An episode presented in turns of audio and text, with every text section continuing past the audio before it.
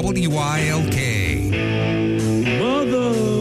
Oh, yes. Tell your children not to walk my way. It is Mother's Day, everybody. Yep. And we are celebrating the only way we know how. With some Danzig and beer. Yep. Hey. that doesn't say mom. I don't know what does. Yeah, exactly. That's uh, my mother. You know, I came out. That's what was going on. You know, just some Danzig and some beer all around. Oh, yeah. That's you know that's how you celebrate. All right. Anyway, so on to what's actually happening today. Uh, today we have another great brewery on Draai Laag from Pittsburgh area. We're gonna be talking to Dennis Hock a little bit later on. Uh, really, I don't know. We don't come up and coming. I don't know if I don't know how to. I never know how to describe breweries that are like on that cusp and and have a good following. But I don't even know. I don't know how I classify. Yeah, it's- I mean, dry, it- dry it's- like it, they're uh, they're themselves. yeah, Draai Laag from Draai Laag is gonna be on. Just like much like George from George. That's right. So we have a full house today. We have uh, Matt from Massive Beer Reviews here Yeah, with me. buddy. George is back, even though you might not know when he's not here. George from Georging is back. Yeah, George. Yeah, George from Georgia.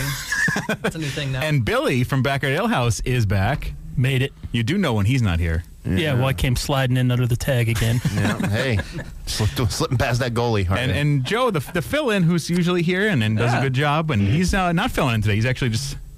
What are you, you going to say, Bill? I was going to say just another Mother's Day news. oh, jeez.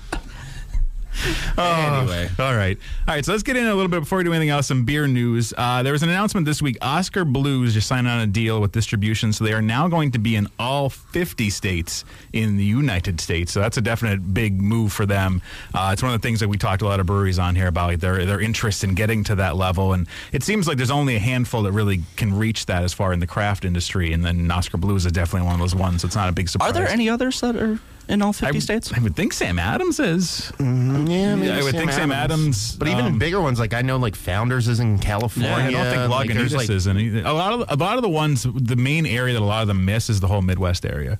Just, it's it's it's just because, but that's starting to change now because you're starting to see these distribution points set up there to just justify that. Well, that I, I would imagine has to do with something with a only can line. Do you know what I mean? It has Yeah. to, from a transportation and production standpoint, it just has to be easier Oh, logistically. definitely. You know? Yeah.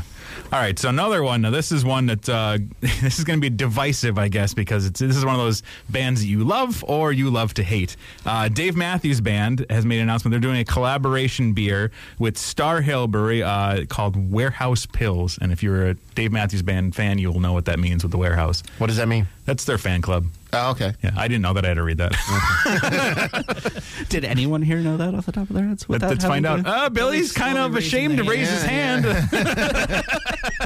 it's like uh, a mixtape with the violent flames. You, I promise you didn't hear that. So that one's going to be hitting the shelves, I believe, in July. They're saying June, July time.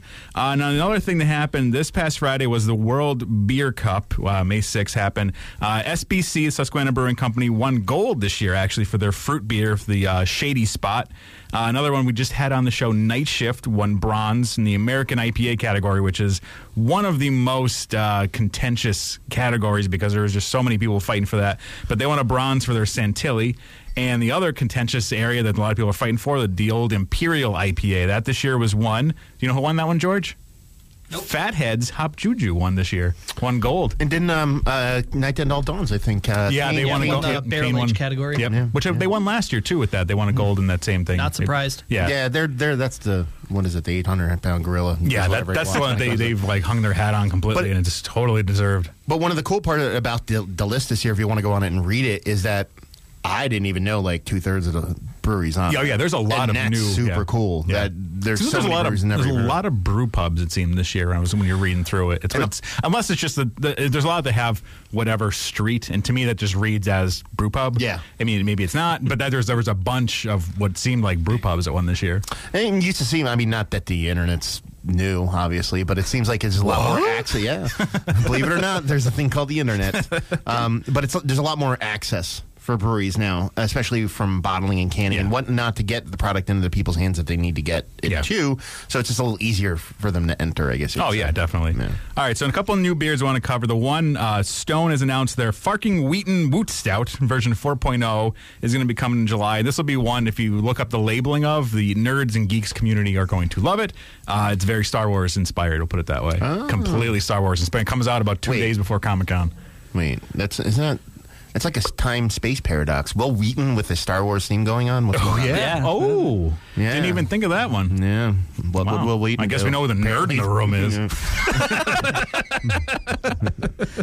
Uh, Avery has announced their El Gose is going to be coming to cans, and Terrapin also announced that their Watermelon Gose is coming to cans. So, two very summery beers coming out just in time as we start finally getting into warm weather, hopefully. if you go outside because it's nice out today, it's actually Yeah. probably the first nice day we've had in almost two weeks. If you go outside and like if you're in a country and stuff like that, and you really close your eyes and you listen, there's somewhere off in the distance you can hear some kind of Gose. brewer screaming the year of the gose. Do you know what I mean? Because it seems like a gose is coming out every three and a half seconds. There- There's got to be some type of pun as you say it, though. Yeah.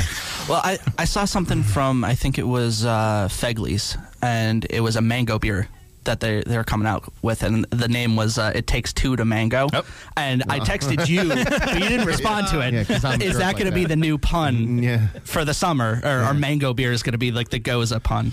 yeah, and, uh, well, that's the thing too. It's like um, it's the it's the fruited gose is a big thing. It was like kind of like okay, we did a couple goses, then they had to. I think we talked about it last week with the um, blood orange gose coming out, and now everybody's just throwing fruit everywhere. Yep, that's kind of the new uh, big thing. So, all right, well, let's get into our first beer we have from Draai Laag. This is their Havokin uh, Belgian Dark Ale, is guess what it's technically called, but uh, Brett added into it, though. It's 7.4%. So, we're not starting out light. No. I guess we'll put it that way. I don't know. Is, is there a light in these? Yeah, they're actually no. I don't think any of them are overtly Oh, yeah, the next heavy. one, actually, yeah. But at the same time, they're not overtly light either. They're kind of in the middle. It's atypical for wild ales. Wild ales typically don't get. I think it has. to I mean, Dennis would be able to speak to it better, but it's hard to wrangle in the yeast at a higher, get it to work for you at higher ABVs. Wild yeast, isn't it, Joe? Would you know? Um, yeah, I think it, for something like this, I, I would expect like, just from what I could see, uh, one is like the gravity is like 1054, so that's pretty low. This Who's the nerd in the room now? I know. Oh, that's why you asked the action. question. Sandbagging them. well, you kind of ask the until the brewer of this beer comes on. Kind of Yeah. ask the brewer in the room. Um, but yeah, I I would kind of see like a wild ale. Granted, in in America, we kind of like imperialize everything for no particular reason. Yeah. You know, so to me, like a typical wild ale would probably be under Yeah, five six. to eight. Like to me, it's five to eight is kind of a wheelhouse Yeah, for that. But it's, yeah. a, I mean, it's a fun beer because you rarely get that kind of like nice, rich kind of maltiness Yeah. combined with the Brett, so you get that little bit of drying in the back end. That- it's really nice. It's definitely really like that. That it, it even says on the bottle like a porter esque like roast out of these malts, and it's it very much is in that. And it's really interesting to have that play with the the, the Belgian flavors, the like subtle roastiness, and then you have that Brett with a little bit of cherry coming through with everything. It, and it's it's this really nice combination of of a dark Belgian and like a lambic, but not too much into either one, not too sour. But it has those really nice roast characteristics, but still has that flavor coming through. Well, it has a it, it has like a perfect amount of tartness for me. You know, like I, I like sour beers, but this is something. It was kind of very similar with uh, last time that I was on with uh, Logsdon. The Yeah. uh, the tartness for me was was spot on, and this is getting the same effect. and I think a lot of people do um, not get confused, but kind of mix up sours and wild ales. Uh, uh, sours and they're two Totally. markedly different styles of beer. So when you're dealing with like a Even wild like ale, sours and Brett beers. Yeah, you're dealing Yeah. with a funkiness that there's a tartness there, but there's not that acidity. Yeah. that'll kind of just you know make Yeah. you kind of be like, uh oh. That's it. It seems like the, the roast quality of the malt kind of takes away that acidic bite you would get from it if it wasn't there. Like it, it would have that kind of kriek flavor coming through too much, like from those cherries. But it, the the roast really keeps everything in check, and it almost kind of comes across as like a, a sessionable sour beer. Yeah, yeah, I guess kind is of. the best way of saying Yeah, it. Yeah, it's it's it's what it is. Is it's weird, and that is a quintessential dry leg. yeah, it's it's weird. Because Dennis is is uh, the man with the weirdest yeasties. He likes to call them critters, but um, in the biz.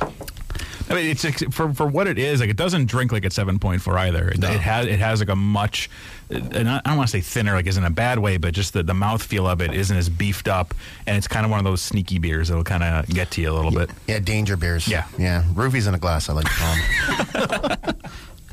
uh, so, what do you think, Billy? Is this the first time you're having any dry leg, or This is the first time I've, I've Yeah. had dry leg. It's it's actually really good, and it, you know, you guys touched upon something just a minute ago that kind of made me remind me. But it, it- you know, when I think about it, it, would be really great to have a scale in, in terms of like a sourness scale, the way we have like maybe an IBU scale or Mm-hmm. an ABV scale. Like I don't know if there's anything out there, but like a a gradient so people could know where Oh, yeah. where it's at. Like you think of the challenge beers like Cascade puts out. And then maybe something like we had with uh, Logsdon a few weeks ago.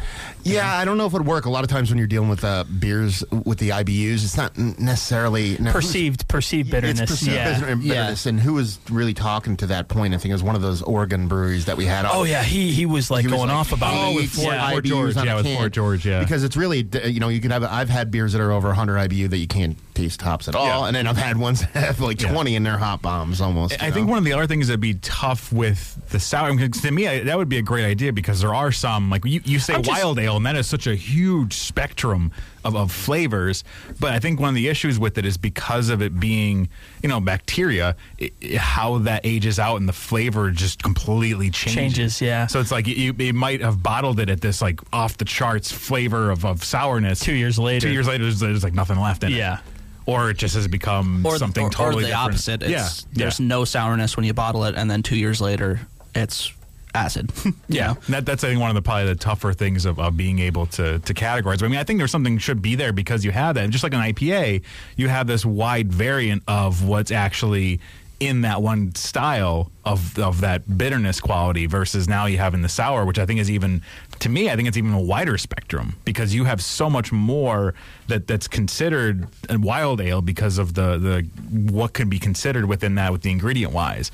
There's so much more. Whereas an IPA, it's just you know you're getting a bunch of hops. A wild ale, it could be subtly tart or just like mouth puckering, like you're sucking on the old warheads. Remember those? Yeah. Warheads.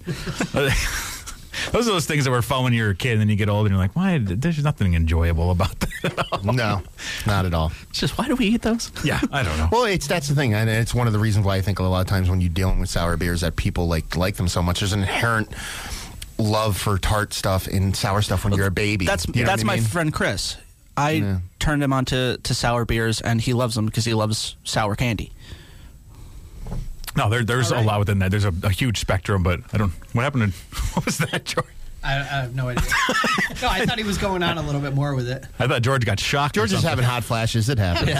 All right, so what we're going to do now is we're going to take a break, and then when we come back from the break, we are going to be joined by Dennis Hock on the phone and really dive deep into all things dry leg. So stay tuned here in the Beer Geeks, WILK. I really thought you were. Remember when picking just the right gift for mom included your siblings and dad's special guidance? Let's get back there. Moms are such an important part of our lives. Hi, this is Corky from Corky's Garden Path Greenhouse. Show mom how important she is by personalizing the right gift from Corky's Garden Path Greenhouse. Our greenhouses are overflowing with beautiful hanging baskets in every vibrant color imaginable, as well as potted plants and one of a kind flower and herb baskets. Looking for something a little more lasting? A flowering tree or shrub is a gift that will be enjoyed for years to come. Our gift shop is full of unique clothing, jewelry, beauty items, and unusual home decor. These are just a few of the new items you will find for mom. Better yet, purchase a Corky's gift card and let her choose. Corky's Garden Path Greenhouse, helping you personalize the perfect gift for mom this Mother's Day. Corky's Garden Path Greenhouse, Justice Boulevard, Scott Township, where great gardens begin. Open today, Mother's Day until 5, or visit corkysgardenpath.com. Join Offset Paperback in Dallas for their online job fair now through May 29th. Offset Paperback is the printer of choice in the mass market book industry, and they're seeking a regional sales representative, production assistants, industrial electronic technicians, press operators, along with hiring college students for full-time summer positions. Offset Paperback offers a generous benefits program and competitive wage and salary programs, plus education and training programs for employees to improve their skills and income. Learn more at entercomcareerfair.com. Today, how to incorporate your business in just 10 minutes so you won't lose everything if you get sued. Step one stop putting it off. If you're not incorporated and someone sues your business tomorrow, it's not just your business at risk. You can lose everything your home, your car, even your life savings.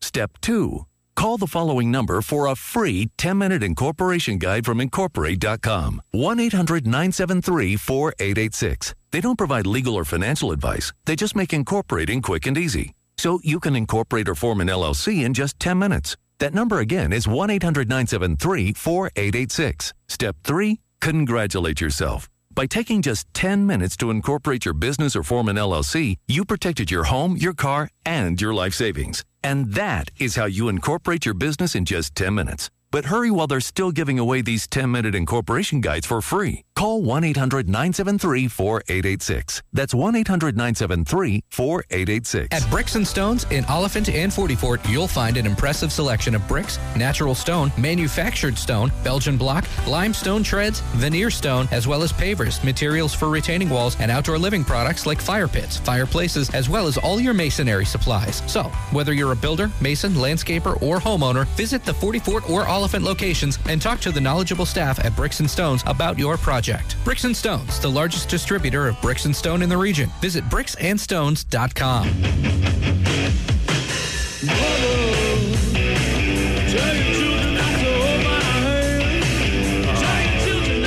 Never ends. Never ends. Billy's getting into it. Well, I think this song, like, as soon as you hear it, you have to give the obligatory horns. you know, like, yeah. Hope people aren't looking for variety on. Uh, Oh no, not today. Mo- not, not on Mother's Day. All right, so we have on the phone this now. We are joined by Dennis Hock, owner of Draai Laag Brewery. So we're gonna be talking. Dennis, how you doing today, bud? Hey, not too bad. How are you? Oh, we're doing great. Yeah, man. What's going on, brother? How's uh, how's Not, not same old, same old, man. How about you? good? You down in Pittsburgh or you on the road? No, I'm uh, out here in good old Pittsburgh. I thought you might be in Philly, finagling with all those other finaglers. I was, but we came back uh, Thursday. We came back Thursday. Nice, man. So, uh, Yeah. so tell everybody if uh, for those that don't know, who are Dry Lag or Dry Leg? Oh. I, I always screw that one up. Sorry. That's all right. Um, Draai Laag Brewing Company. We started Draai Laag uh, back in 2009. We did our first commercial back in 2011, or commercial batch in 2011. And uh, we fare on the side of wild, funky, and anything we could find uh, from the local environment, from organism side to things, and we push for uh, complexity through fermentation. That's what we believe in. That's what we do. So we really push the boundaries of what these organisms can do, and uh, we'd like to find them outside in, in our local area. So we do a lot of spontaneous fermentation. And uh, we do a lot of barrel aging. So um, if you're into the wild and sour and funky side of things, then you'll be you'll fit in really well with what we do. Well, then, where, where did the love for that come about? Like, where's the history? What's the history with the with the wild critters that you love so much? Well, um, honestly, I'd have to say that uh, it was an inspiration during my time overseas um, to see, you know, these little village breweries all throughout Europe, and they have their own terroir, so to speak, and that terroir is generated by what they have available to them right there at that environmental area or that location. And typically they have their own house yeast, and that house yeast would basically live in the brewery. And you'd find these little village pubs and breweries all throughout Europe where you're tasting things that you can never find anywhere else in the world commercially because that's not what they're into. They're into the artisanal side of what it is. And that started kind of getting my wheels turning that uh, you know we could find things just in our local environment here. So the terroir here in Pittsburgh is going to be completely different from Philadelphia, completely different from State College, et cetera, et cetera. And uh, you know that's where the drive of this has come from. And you know I've been brewing now for quite some time. I think we're cresting up on 18 years now. So I started when I was 17. I'm 34 now, and it's just it's it's always amazing to see what they can do. I think you mean you started when you were 21, right, Dennis? No, I don't lie. I don't lie. That, I can attest to that. Yeah, I, I can started attest to that. brewing Uh, before I was Dennis 21. does not lie. Um, so you, you come back um, and you start brewing and you get into the wild stuff. Why Pittsburgh? Was that always your home, or is it just the? Is there a reason why you're there, and how how is that working for you in the city itself? Well, okay. So I'm originally from Millvale, which is a small little town right outside of the city limits of Pittsburgh. So I love Pittsburgh. Pittsburgh's an awesome city, great people.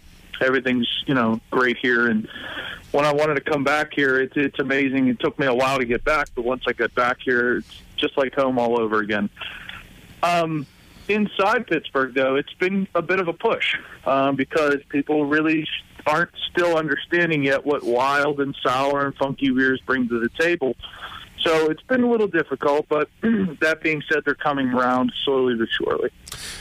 So you, it's got to be a bit, I guess you'd say, I don't want to say frustrating or perplexing in that you- you're in a town where it can be a little bit of a struggle to get people on board, even though they are coming around. But at the same time, you just signed a distribution deal with Shelton Brothers, so obviously, you're you know people dig your beer, so it's got to be a little bit of a bizarre feeling to be at home, this quote unquote play to a small crowd, but at the same time Yeah. have people outside of the area clamoring for your beers. Yeah, it was very. It's still very difficult to swallow at this point, and um, you know, it's it's it's very frustrating to me that it's easier to get Draai Laag beer in Southern California easier than it is to get it in Pittsburgh. and um, you know, it's it's. don't get me wrong. I mean, again, there's more retailers that are now willing to open up their doors to us than they were in the past. And uh, like I said, it is slowly but surely coming around, but you know they're not understanding that you know uh, for instance uh, the apples and pears for that to get that kind of funk in a beer using Brettanomyces strains is not an easy thing to do. So you know I guess the the the standard drinker might look at it and go, "Oh, well, that's going to be a really sweet, fruity beer because it says apples and pears on it." In reality, it's a funk bomb, and um, you know the people that like wild beer, they accept it. They're like, "Holy cow! I can't, even, I can't." But It's so difficult to make Brettanomyces even do that. So, from a scientific perspective to a wild beer perspective, you know the people on that side love it, and it's just unfortunate that there's such a small number here in Pittsburgh. But like I said, it's coming around. It's coming around. Now, Dennis, as you got like into this and, and kind of got inspired, what, what was your background prior to that? Because getting into sour beers is not something uh, the average home brewer or something can kind of just grab onto. Mm-hmm. Did you go back for schooling for that, or was it just you started to learn to talk to other brewers? No, I'm actually a science dork, man. and I did go to school. Um, so obviously, I went back to school. Um, I was accepted into a local honors program here in uh, at IUP for the College of Science and Mathematics. So I went through that, and believe it or not, I was supposed to end up in herpetology, and um, I left herpetology to ultimately just go into what I love to do, and that's make beer. And um, you know, I, I did a little bit of research in that area, and then what I started to find was is that I love this so much, and I I get it. I don't know to a certain extent, I get it. I mean, I've developed now a new method for collecting wild yeast. We've got we've done the hypothesis on it. We've done the experimentation on it. Obviously, I haven't published on it. A lot of people are telling me I should publish on it. Um, but again, I'm really not concerned about white papers anymore. Now that I'm out of the research academia side of things, I'm just going to stay and just do my thing over here. And uh, but yeah, I am a science dork. It's it's that nerd brain we always talk about. When you grab that nerd brain and it grabs onto something, it does not let go, and that's No, it really. I mean, honestly, sometimes in the middle of the night, I wake up and I write things down, and then I'll talk to Tony the next day. Tony Zamperini, he's uh, my head brewer and now part owner of Draai Laag Brewing Company. And uh, I'll call him the next day. I'll be like, "Man, I woke up in the middle of the night." He's like, "Hold on." Let me get a pen and paper. I got to write this down. they don't always work out, but uh, there's some weird stuff that happens. And now, one of the cool, uh, uh, one of the many cool things that I like about your brewery, because I've been a fan for a while. You know, we've we've chatted, and uh, Oh, yeah. is you really take the whole DIY thing and apply it to every aspect of your brewery, man. Like top from from homemade coolships to kettles to the whole nine. Like, is that just is that just uh, again part of your brain that you just can't shut off to where you know you could you can go out and technically buy something, but you know you can make it and make it if not as good better than what you could buy. Is it just part of that? You just can't turn it off switch. Kind of. Um, I love problem solving, right? And addition on top of that, Matt, you know where that came from? Was, I, I was. This was the biggest, like, just kick in my butt I could ever imagine. I was on the border of Wales and the UK, and I went into this little village pub. Oh, excuse me. And they have this story on the website, but to hear it is just it's even better because I tasted some of the best pulled English drafts in my life.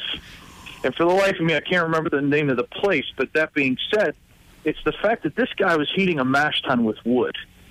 And he's heating it. And I'm like, how in the world are you doing this? And I looked at him and I just said, how are you making beer like this on that? And the guy was kind of, it looked like he was almost offended. He turned around and he said to me, he goes, "You don't need new equipment to make great beer. You just need to know how to make great beer." And, uh, and that was almost like a revelation in my head that he's right. If you think about every home brewer that's out there, they always find a way. So why couldn't you implicate that into a commercial setting to not only a from a business perspective save yourself money, but then b on the other side of things, guess what? It's not rocket science. It's not quantum physics. You put heat underneath the kettle, boom, it happens. And then additionally, on top of that, fermentation side of things, when you're in a wild brewery, you have to take into more of account of the airborne microflora than you would in a normal brewery because it, you think things can get bad in a clean brewery. Try in a wild brewery. Things can get real bad real fast. Real bad or, or real fun. Well, that's the other good side. of it. You, you, it's a it's a 50-50 shot there. Well, uh, well uh, let's let's speak more to that ingenuity, and we just uh, we're, we're drinking some relic right now. Uh, it's it's your um, it's one of your uh, one of your beers. Give us the story behind this. 'cause This is one of the better stories I've ever heard in in brewing Okay. history here. So a friend of mine um, called us and said, "Hey, listen, I got this really old cabinet. Knowing that Draai Laag is, um, you know, it's an it's an old style brewery, so to speak. Um, he said, "Hey, listen, do you think you'd want this cabinet?" I said, "Sure, yeah, not a problem." Drops this thing off. So I'm looking at. I get home and I'm looking at this thing and I'm going, "This thing is." I don't even know if I should have this because it looks like it crawled out of a museum. So I called um, an antique dealer, and he showed up and he's like, "Listen, I can guarantee you, I know where this came from," and and we're talking back and forth. And so he said, just to make sure, call some other antique people in the area, take some pictures, send it around. Everybody came back with the same response: early 1600s, like 1630s. 1640s type range, and every one of them said it looks the way that it was carved, etc. Looks like it probably came out of a monastery or some type of debutante's um, collection, but more than likely a monastery. And I, do you have any idea where it would have come from? And they said, well, by the look of it, by the style of it, we're guessing northern France or somewhere in the French region. Okay, fair enough. And every one of them came back the same way. So a couple days go past, and I called one of the guys back, and I said, "Listen, I got a question for you." He said, "I'm touching the outside of this thing that feels waxy," and he said, "Yeah." He said, uh, "Back in the day, back in those days, they didn't have a way to preserve wood, so a many a customary thing to do was to rub paraffin wax on it." And all of a sudden, a light bulb shot off in my head, and I went, "Huh, that's interesting." Well, wax is hydrophobic. Organisms, you know, they're they're everywhere in the air. So my thought process was, what are the chances that some at some point in time, airborne microflora was floating around, and some monk or some person rubbed the paraffin wax on there, and because it's hydrophobic, it would have encapsulated the eukaryotic cell inside the wood. If that's the case, and it's still viable, I'm wondering if we can make a beer with that. of course, of course, because that's what everybody thinks. That's that's probably the first thing people would think. Yeah, so we did a couple of experiments where we did some spontaneous fermentation inside the cabinet because typically, if you find a high population strain that might be either embedded into the wood or whatever, chances are you're going to find it through just spontaneous fermentation. You're going to find because one population of an organism, specifically, even if it's ye- yeast, because yeast have different strains, if they have a higher population than another, they will outcompete the other. Okay, so we started seeing a lot of precursors in there that's saying, "Hey, I think we got something wild in here." So I called a bunch of people, man. We called some people from the Carnegie Museum, New York History Museum of Art, because I don't know anything about art restoration and furniture restoration. We called a couple professionals in those fields, and then we called a couple dendrologists. We called an organic chemist, some other people, a geneticist, and we talked to everybody. And then we had to design an experiment to get it out of there.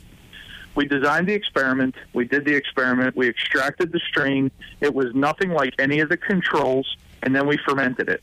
And it came out, and that's where Relic came from.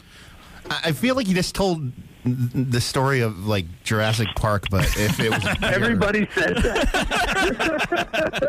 it's totally like. It's the, it's the, yeah. It's the, we were drinking um, um, some kind of weird dinosaur now. yeah, yeah, yeah. Anyway, so uh, so yeah, uh, you you you know, it, it- obviously you like to mess around with uh, different yeasts and different beers and stuff like that. Um, you've made this from a cabinet. You've made beer from ice cream.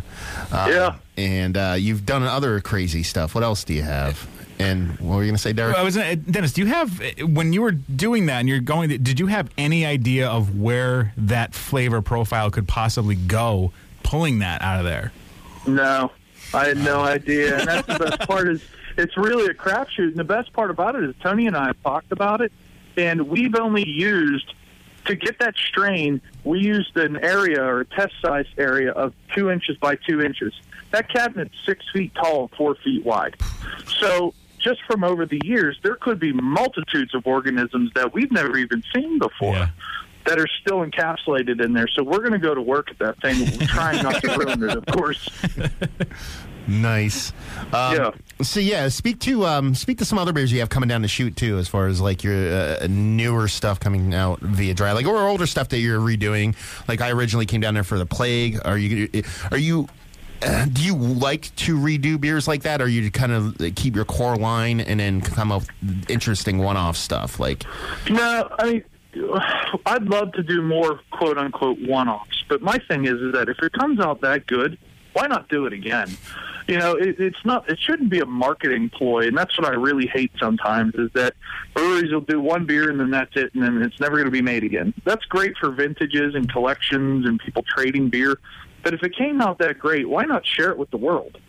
So, um, you know, like we'll have, we're doing Plague again this year. And, you know, that's the variation. The variation is in the vintage. It shouldn't be done, you know, like that. But we recently, um, this took a while. It's a very interesting beer. um, it's going to be coming out not real soon, but soon enough. Um, we made a beer with Penicillium roqueforti. And if you don't know what that is, that's blue cheese mold. And that was a very difficult thing to do because it doesn't actually want to go through fermentation, and I don't even think it can go through fermentation. that being said, You're we had it. yeah, we had to figure out a way to really kind of force it to do what it does. So what we did was is that um, we created this beer where we took the the spores and we grew them up from nothing more than obviously the culture and uh, surprisingly, it did give the beer a blue cheese essence. And what I mean by that is, is that it's lightly in the aromatics. So how we followed that up is, is then we added peaches, let it ferment on peaches, and then um, it has a really nice crisp sour taste to it, but it still has the peach aspect to it. But in the aromatics, it's these light tones of actually blue cheese in like a mildewy mold. Not offensive. I've even had people that have actually, I've had people that hate blue cheese, but they like that beer. And we had to study how to make blue cheese for about two months before we could actually make the beer because then we had to mimic the same interior conditions as the blue cheese. And it's interesting when they make blue cheese, they actually do this process called needling. So they make a regular cheese wheel. It's not infected with the mold or anything. And then what they'll do is then they'll take these stainless steel needles, dip it into the mold, and then needle it into the cheese wheel. And because that, that environment is called microaerophilic, and what that is is that's a little bit of oxygen and a little bit of it's basically an aerobic slash anaerobic environment. A little bit of oxygen. So that microaerophilic environment creates actually the veins that come through the blue cheese. So we had to do the same thing inside the fermentation vessel, which took Tony and I quite a bit of time to figure out. But that's a really interesting beer, and I haven't had one person yet tell me, you know, hey, that's crazy that you guys can do that. Dennis, I got I got to tell you, man, I, we got to wrap it up. I, I feel like I just sat through one of the best science classes in my life because there was just so much scientific terms getting kicked around, and I didn't feel like Sorry. What? No, no, no. I loved it. It was great. I didn't feel confused, which is speaking a lot to you. Thank you, thank you. Hey, did you guys try that elderberry fig? We're getting we're seeing that for the end, man. So I'll definitely let you know what we think about it, or if you just want to to keep listening, you can totally, you know, fit. No, that's you'll find out That's eventually, cool. baby. No, I hear you, dude. I hear you. Okay, man. Well, thanks so much, man. I really appreciate it, and uh, enjoy the rest of your weekend, brother. No, you too. I'll talk to you guys later. Awesome. Cheers, Thanks, man. Dennis. Bye bye. So that was a lot. And a, the best way possible, like the most interesting stuff ever. Dennis from Draai Laag. Yeah, that was Super interesting guy. Yeah, it's gonna it's gonna be one of those things like your your our brain just got a bunch of those wrinkles formed in it from learning so many things. All right, so right now we're gonna take a break and uh, we'll be back and we have a bunch of more great beers to dive into. So stay tuned here on the Beer Geeks WILK.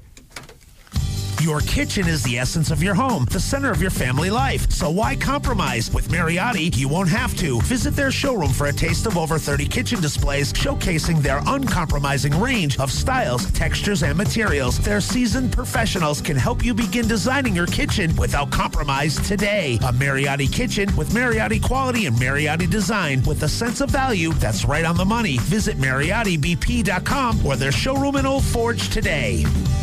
Every day, millions of seniors struggle with cancer, arthritis, and other rare diseases. They rely on Medicare Part B for access to their doctor and life-saving medicines. Shockingly, the Obama administration has proposed a misguided experiment to Medicare, and it could be devastating.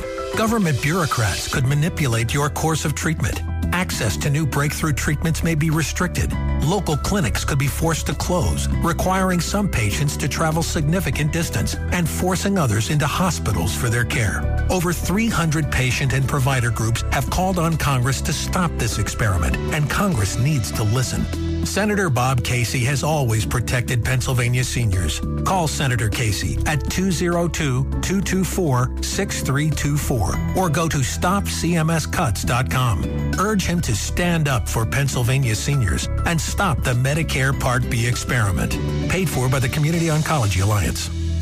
Premium Midwest Beef is rolling their truck into the Wyoming Valley Mall parking lot. Right now is your chance to buy 20 ribeye steaks for 25 bucks. Yeah, you heard right.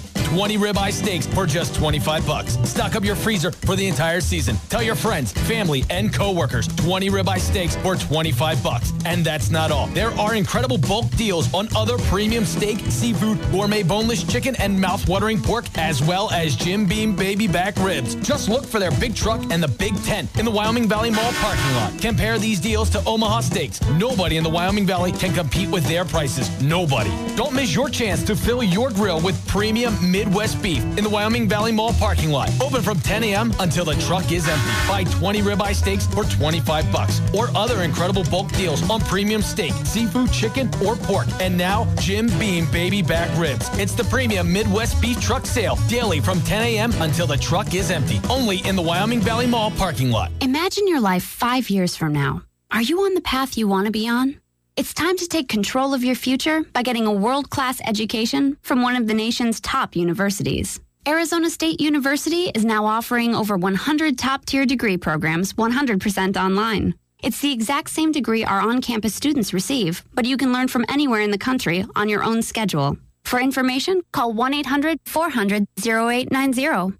Learn from ASU's world renowned faculty and use ASU's global recognition to improve your visibility, professional network, and gain real world experience you can start using today. The Wall Street Journal ranked ASU fifth in the nation for producing the best qualified graduates. Now discover how ASU Online can stand out on your resume and help separate you from the competition. We're ready to help you learn to thrive in your life, in your career, and beyond. To learn more about ASU online degrees, call 1 800 400 0890. That's 1 800 400 0890. Get the family together for some fun and learn about bike safety at the Lackawanna County Commissioners Bike Safety Fair Saturday, May 14th from 10 to noon at PNC Field in Moosic. There will be free bicycle helmets and fittings, fingerprinting, free hot dogs, bicycle safety lessons and checkups. There will also be a helmet competition. Design the winning helmet and win a bike. Submit your entries by Wednesday, May 11th to the Lackawanna County Commissioner's Office, 200 Adams Avenue, Scranton. For your form, visit lackawannacounty.org. I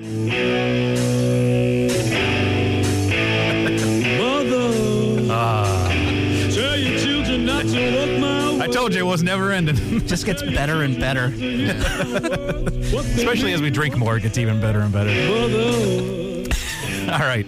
So we're back. We have some more great beers. Uh, and that was one of the better interviews with just so much information covered. That would have been a three hour sit down. We probably wouldn't even touch on anything brewery related. We could have just gotten into brewing for about three hours. I've heard you, Matt. I've heard you talk about Dennis a couple Yeah. of times now, and this is the first time that I've ever like heard him speak about his brewery, and that was amazing. Yeah, like um, when I went down there for the release, like I touched base with him. Um, I had a couple of beers reviewed him, and actually he contacted me. He's like, "Thank you very much for reviewing beers. A really cool review." And I was like, "Hey man, um, thanks for making awesome Yeah. beers." You know what I mean? And he was like, "You should definitely come down and hang out one time." And they were having a uh, it was a wine barrel aged uh, uh, uh, wild stout. Um, called the Plague, and then me and George and and my brother in law went down for it, and had a great time. And um, he's just an awesome dude. I ended up doing like almost like a, what an hour and a half interview with him, and I posted it online. So it's like it's just he's just can talk, and it's that kind of like some people talk. Some people get some people talk long-winded and- at you, Yeah. and then some people talk that is i i they're not. You're pulled into what they're saying. Yeah, saying. yeah, yeah, yeah, and they just have kind of like a charisma to it, to where Yeah. you're and You're and he genuinely stuff. engaged in what yeah, he's saying. Yeah, that's what I mean. It was Yeah. like there was so much science going on, but you, you were you weren't you weren't like, oh god, this guy knows so much, and you kind of get intimidated and you're just I'm I'm disengaging from. You were pulled in the whole time with everything. He's no matter what terms he's dropping around. I didn't even know what he was talking about with some of them, but I didn't. Did, my brain didn't go. Don't know. It was just like I'm in. like I didn't. I didn't pull out at all. I just kept kind of going with that one. But uh, all right, so we have another one because We have three more we got to work through in a short period of time. So right now in our in our glass we have R2 Coolship. Uh, another wild ale. This is 4.2%, I believe.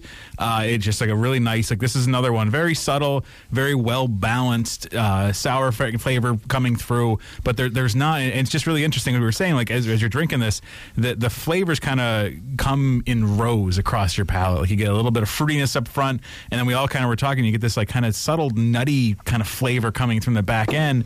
And there's just this really subtle underlying tartness kind of coming through, but it, it's nowhere near like overpowering.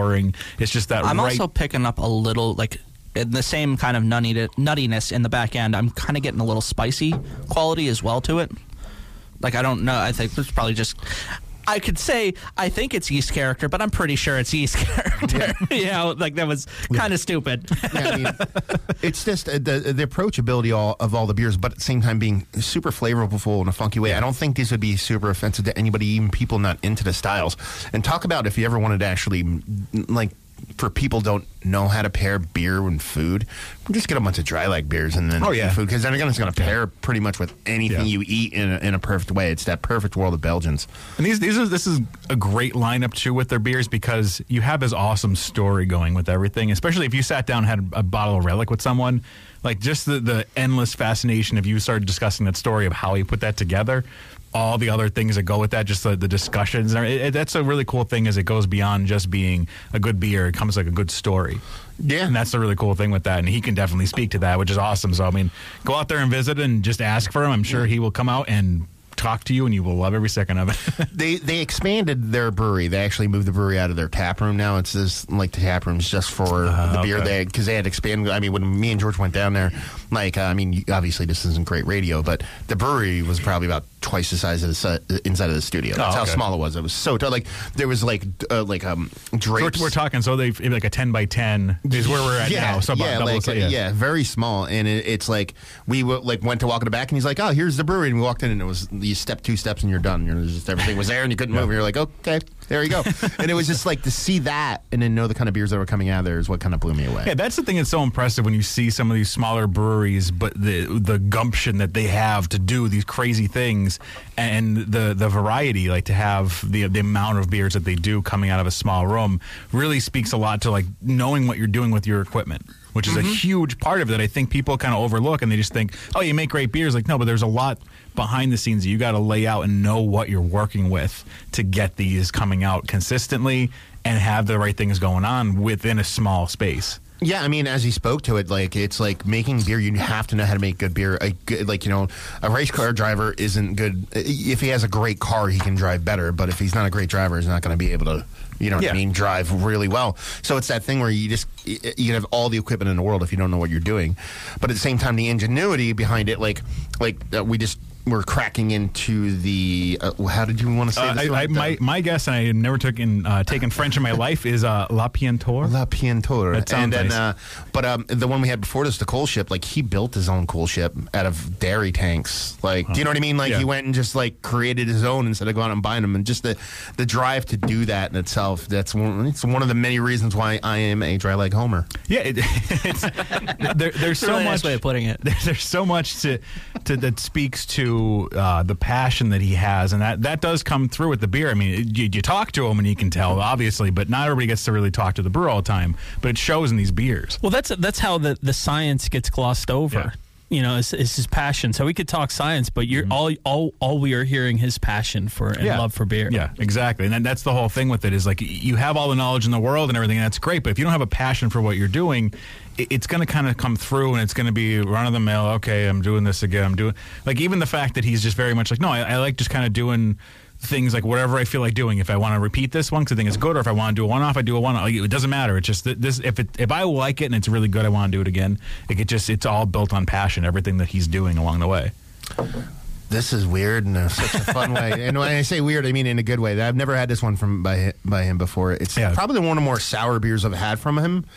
But I'm getting this really cool kind of like cherry coke vibe. To Yeah, it. that's a, there's this weird flavor right up front that you can't you can't even like figure out what it is.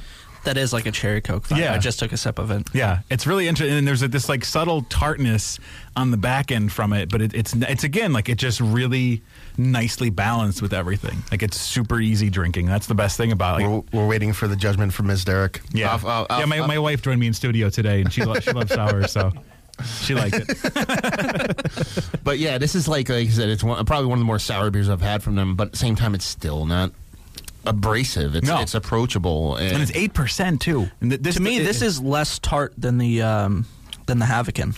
more acidic though. I don't know. I'm not. I'm not really picking it up, but No, it, it is a little more acidic, but not not an off-putting way. Like because it's still it still falls like you, on the back end as you let it linger, you kind of get that acidity, you feel it. But it's nowhere near like some of those like framboise or, Oh, the, no. or the krieks that you get that are like the acidity is just it The kills you. acidity will give you heartburn. Yeah, yeah. This is like digestible. Yeah, this has that. This has just like the right amount. Like there is more uh, uh, acid in it than the other ones we've had, but it's nowhere near anything of, of some of the when we say that. Like it's it's tough because if it's one of those beers, like unless you have it, it's really hard to describe the, the balance of everything. And this is like he spoke to in the interview. Actually said, um, what- what- I forget it- what how he phrased it, but I'm going to say the same, essentially the same thing, and it's a good thing, not a bad thing. There's some kind of like old book in the middle of this one somewhere, like an old kind of oxidized papery thing right in the middle. That's like a funky, musty basementy thing going on. That I that I love that. I love that in It, it, does, so. it tastes like it has this really wonderful age to it. Yeah. like that's that's how it comes. Even even the mouthfeel on it tastes like a really well aged beer. Well think- tanned leather. I think with with time, I'd, I'd like to see if that kind of flavor really yeah, where it goes. Yeah. and it's one of those and it's it's it's also well we've spoken to it before on the radio is that when's the last time you saw a brewery that literally all they cared about was showcasing yeast you know what I mean? Really, the malt and the hops are there just as a platform Yeah. to make things work. Yes, there's fruit. mean, I would involved. say maybe Logsdon was close, but even them, their their ingredients are still pulled off the, Yeah. the far, you know. Yeah, but the, and, and I really enjoy Logsdon's beers, but the the variation of what we're getting today is much much greater in style. You know what I mean than what Logsdon produced. A lot of breweries, what they do when they make wild beers. They'll actually make a base, like um, we had. Uh, what was it? Rare Barrel on. They pretty much they said they only make what is it one or two or three different beers, and then they variant off of those two or three different beers. Yeah. you could tell these are all individual beers that Yeah. are made from a base that never existed before because they're so different. And speaking of different, we're, we're getting into our last one now. Uh, now, this was one that was brewery exclusive. This is their elderberry fig. Now, that's all I know about it as far as uh, style or base or anything like that. There, there's no, I don't even know what the ABV is. Th- it- this, this kind of seems similar to the other ones. It's tough to gauge theirs because all the beers that they've had, that, that we've had so far, the ABVs, it almost doesn't line up with what you're drinking because No. it's, I mean, it's kind of tough to, to gauge. This one has a little bit more of a full mouthfeel. Uh, it's, it's kind of similar to the last beer in mouthfeel, but, but it's, it's, it's really interesting. There's, there's a lot You're getting that. It's like it's new figginess. A lot of times when you mm-hmm. get like fruit figginess, when you get a lot of fig in beers, it's like age, like dated, like robust dark fruits. This is like fresh. Yeah. Like you know, almost like it's, Yeah, it's not like a fig like in like a, a Belgian double or anything like that, where you get those like from the yeast in the background. Like this is fig. Yeah, yeah. It, Yeah, it, it doesn't taste like that kind of red fruit kind of ma- mask over it. Like this is definitely fig. Now, outside of you know your random you know w- uh, joke references to elderberries, I actually don't know what elderberries are. I've never actually eaten one in my life, so I couldn't tell you what they taste like. Are they are they white? Like, or, or am I thinking of something? I don't, I don't even know. I, I have no I idea. just know that you know English jokes about elderberries. That's, Oh, yes. Uh, that's the only The Monty reference I Python, have. yeah. Yeah, yeah, yeah. yeah. the old the old Monty Python. What else do you need to know about them? they're old and they're Monty Python. That's what you need to know. but yeah, I mean, it's it's it's it's such a fun brewery. Like if anybody gets down to the Pittsburgh way, it's it's easy to get to. There's a bunch of breweries in the actual area that are really nice.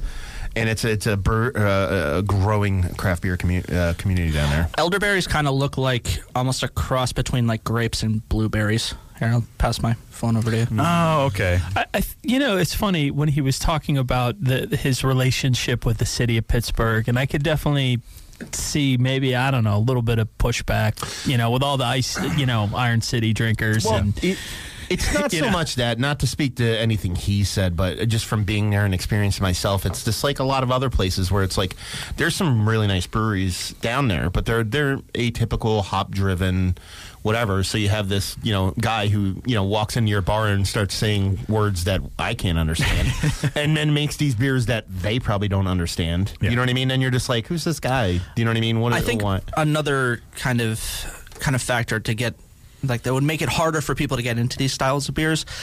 Each one you could have Havoc and I'm, I'm only using that one because I can I'm looking at it.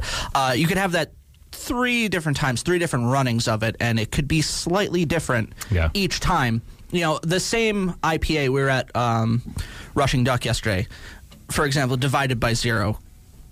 Essentially, even if they use different hops, it's pretty much the same beer over and over and over again. You know, if they're using the same yeast, same malt, just putting different hops into it, if you're using th- even the same yeast strain could act differently for each Yeah, beer, it matures you and grows with time. Yeah. It becomes different. Yeah. So the same thing with just aging the beer in general. You know what I mean? Mm-hmm. So, yeah, and just a fun place, great town.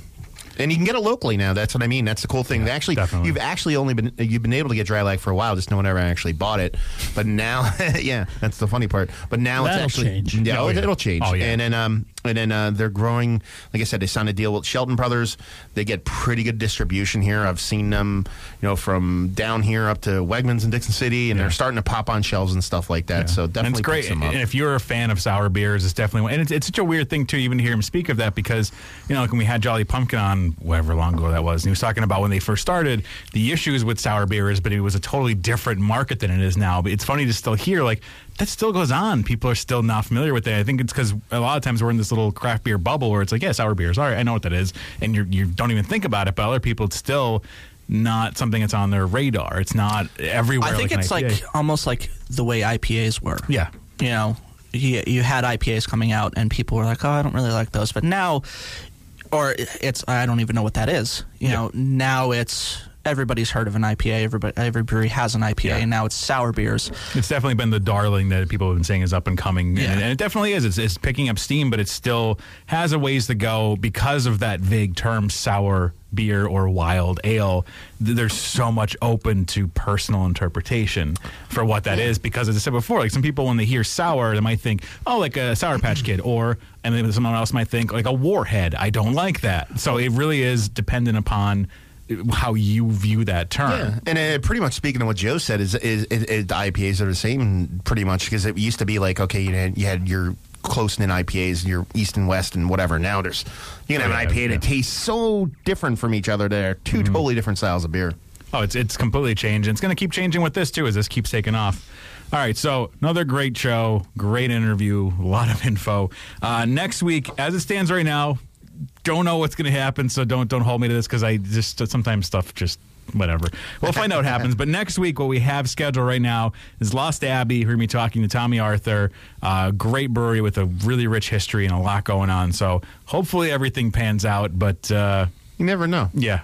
Don't just say it that way. If not, then it's a surprise. Yeah, Put it that they, they can they could have a week long hangover from CBC. Who knows? Yeah, you know, you don't know what's going on. But yeah, whatever. However we go, uh, that's what's going to be going on next week. So uh, we'll catch you next week then, everybody. There it is. Cheers. Cheers. Yeah.